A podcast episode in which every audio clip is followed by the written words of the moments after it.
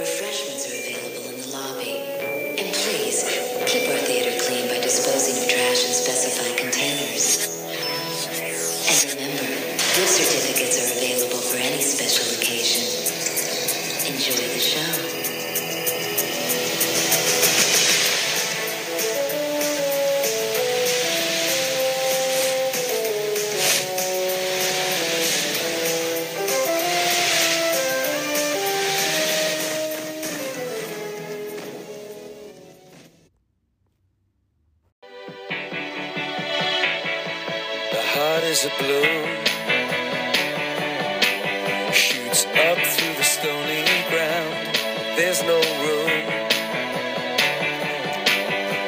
Space to rent in this town. You're out of luck, and the reason that you had to care, the traffic is stuck,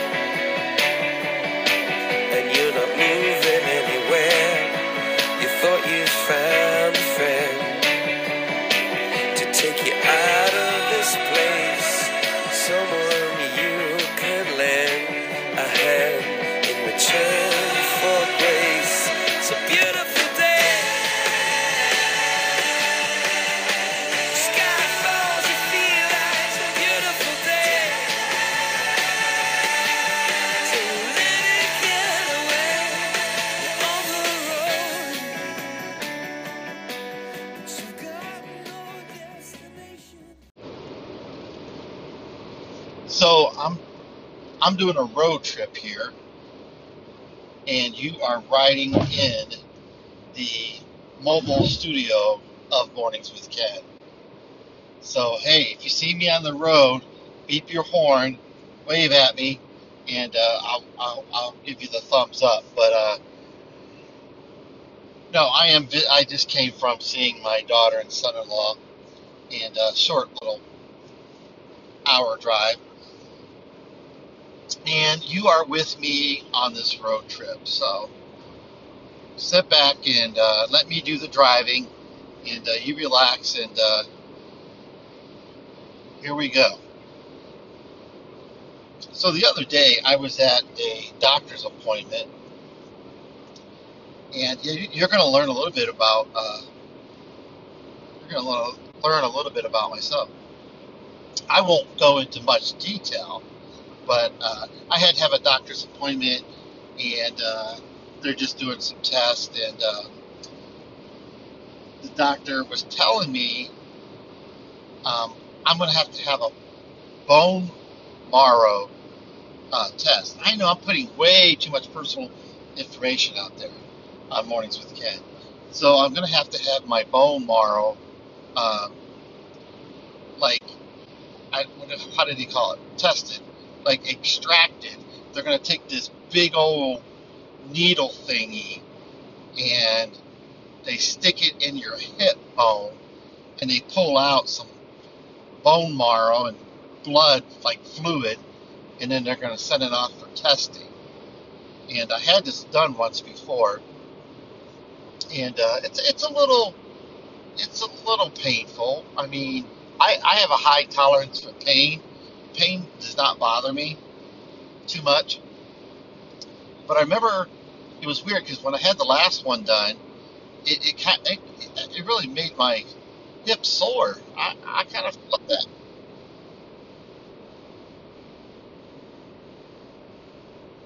I'm sorry for the interruption. You know, I got my sidekick here with me giving me directions. So, uh,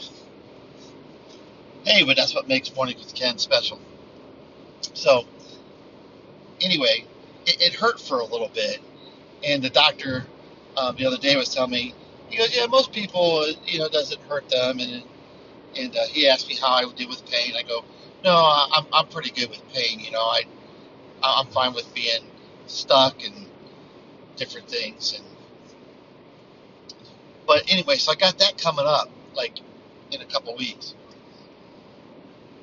But he's telling me about this test, and then he's telling me about my spleen. Hey, no, don't go blabbing to the whole world about my personal health uh, situation. You know, I'll, I'll pull out the HIPAA violation on you guys. So, anyhow, so he's telling me how my spleen works. Um, and he was telling me how the spleen, part of the spleen's job, what it does. Um, I'm sorry, I'm fighting traffic here, so I want to maintain my lane, but yet get off at the correct ramp to head home. And uh, my partner's going to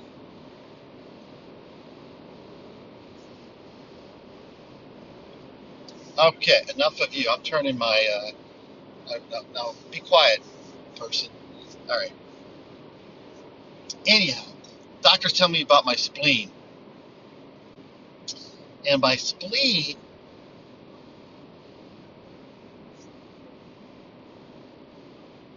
Okay, enough of that. Sorry, spleen. Would you be? Hey, stop it. No more directions. What? Are you not listening to me? I said no more directions. Let me exit out of here. All right.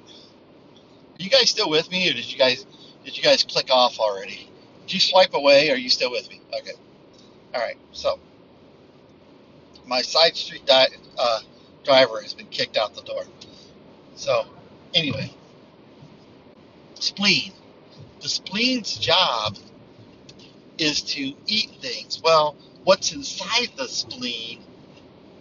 I think he, the way the doctor said it eats things that are old. So, like, I hope I'm explaining this right. So you have like different, you have white cells and red cells, platelets, and but so whatever's inside your spleen, see your blood flows through there, and it says, oh, this this cell is getting kind of old, and uh, it probably it's not going to make another circul- circulation around your body. So whatever whatever that thing is inside your spleen, it goes. We're going to eat him. Eat him. Must be destroyed. So this creature living inside your body. No, I don't know. I don't know what it's called, but it it it it, um, it eats the things that are getting old the, the red the cells eats them to get them out of the system and then later it will recreate another one to replace it. So there's the constant dying of cells and the rebirth of cells. But the one the, the job of that one little thing in your spleen eats things up.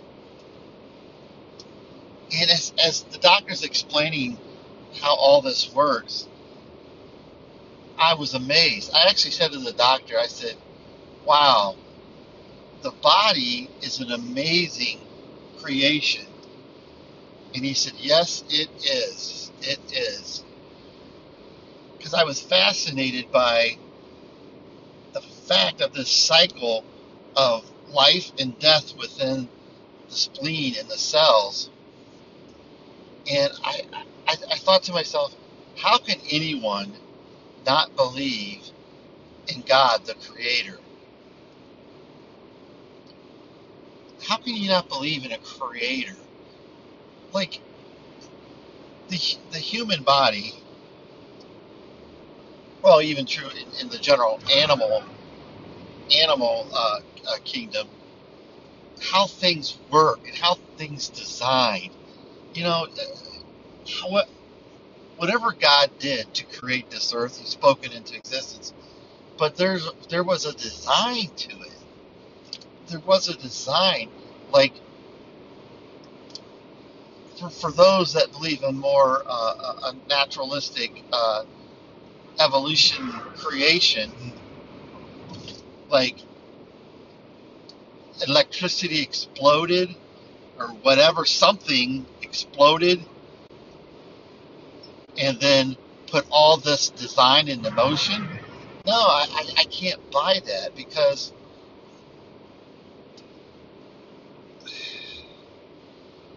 there had to be a design to make things work. Um, I don't want to oversimplify it, but a big bang, a big bang doesn't create a wheel for a wagon. I mean, it, the human body is so complex. Things are created in your body to help heal your body. Eat bad things, reproduce good cells. This can't be from, it can't be, this order cannot be generated by a explosion. Um, and if there was a big, let's take the the uh, evolutionist uh, theory on this. So if there was an, ex, you know, the Big Bang or whatever, and whether God created the Big Bang, that's a whole other story. But since there was a Big Bang, then why didn't it immediately create a horse? Why didn't it, it me- immediately create a frog? And, and you know the the atheists or evolutionists would say, well, it took time. It took time for these things to be created. But in the creation of a frog, through the Big Bang Theory, which is a funny TV show, uh, the Big Bang Theory, if everything was everything would have needed to be there from the very Big Bang, the the, the, the water, the the uh, chemicals, the reactions, the microorganisms or whatever, everything would have had to be created. All those elements would have had to been together. So in the future, through time, those elements would evolve into something else, according to the evolutionists. But if those elements that had to already be there, a part of the Big Bang, if they were already there, how come with all that power, with all that explosive power, how come how come those elements not have been explosion of an immediate uh, animal life? All the elements were there at the beginning of the of the explosion. So how come life forms didn't immediately form? I, I know that's really a uh, simplistic way of looking at it. And I am no scientist, that's for sure. But see, it, it, it had to be put together by somebody. These elements that were, I call them elements, I'm not sure that's the correct scientific uh, term, but these life giving things had to be present at the Big Bang because there was nothing, according to the evolutionists, there was no, nothing before the Big Bang. So everything that would later exist in the evolutionist world had to be present at the time of the Big Bang. Otherwise, frogs, horses, cows, cats, dogs, insects could never have been formed because they never were present at the very beginning.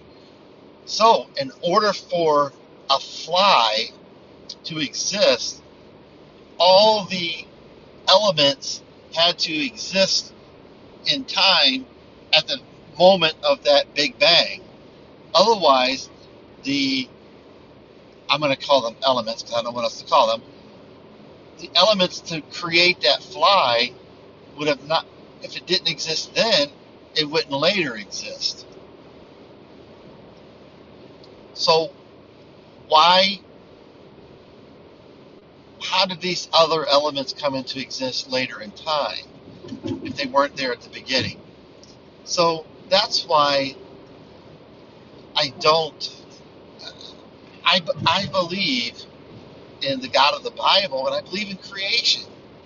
There, ha- there is a design. How does the body know? How does the body know which cells to eat and which cells not to eat? We see this breakdown when we deal with serious diseases like cancer and other diseases, where um, certain cells get out of hand and, and eat. No, I, certain cells get out of hand and uh, I think they start to form together and, and uh, create tumors and and grow and then uh, slowly, uh, yeah, kill a patient, whatever. Um, hey, and I'm no I'm no scientist or doctor, so I, I don't know how cancer works, but um, you clearly see my point. Um, the body is an amazing um, piece of artwork. It's an amazing structure. It's it's just it's just fascinating, fascinating. And uh, I just kind of just wanted to share that with you today. As uh, you know, if you take time and uh, throughout the day and think things through, um, just like the conversation I had with my doctor when he was explaining how my spleen works. Think about those things and uh, how amazing they are. As I continue my drive back home, you know, I look up at the clouds and think of uh, what a master design. Um, it's a nice blue sky today. Some little little puffy clouds um, in the air, like uh, Bob Ross would say. Oh, I think I'm gonna paint a little puffy puffy cloud right here. it's just beautiful, and the fact that God God planned how our system would work, how how water would be evaporated up to the up to the sky, and uh, then later be released back into the earth. That whole process, um, it's just it's just amazing. It it see, brings life and, it creates life and renews life. The, um, that whole process of, of water and, and, and oh, the cycle. It's just just so amazing. I, I don't understand how someone can look at creation and say, huh, an accident happened. An accident happened on the highway and created a, a, a plane in the middle of the highway because these two cars collided and bam, out came a, a nice uh, jet plane.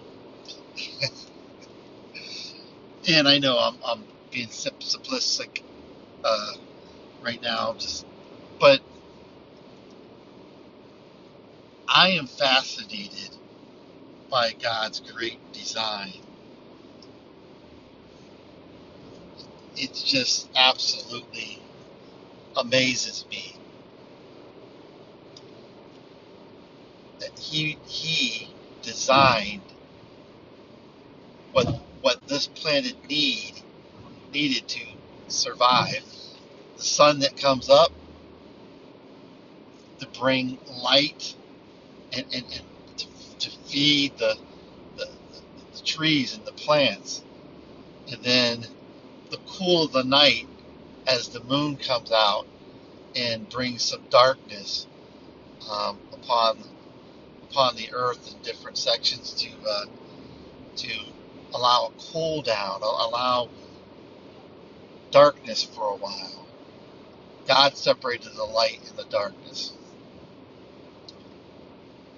The fact that we have a moon that works in tandem with the earth and the pull that it that it makes upon the earth to change the the flow of the tides of the oceans. Ah, not by accident. I just don't see how anybody can look at that and say it was a big accident.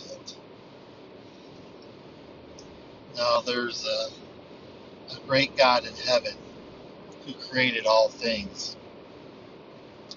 Hey, let's uh, let's take a break and uh, go get a go get a uh, hot cup of coffee, re- refill your cup of coffee, and uh, and let's let's do this thing on the other side.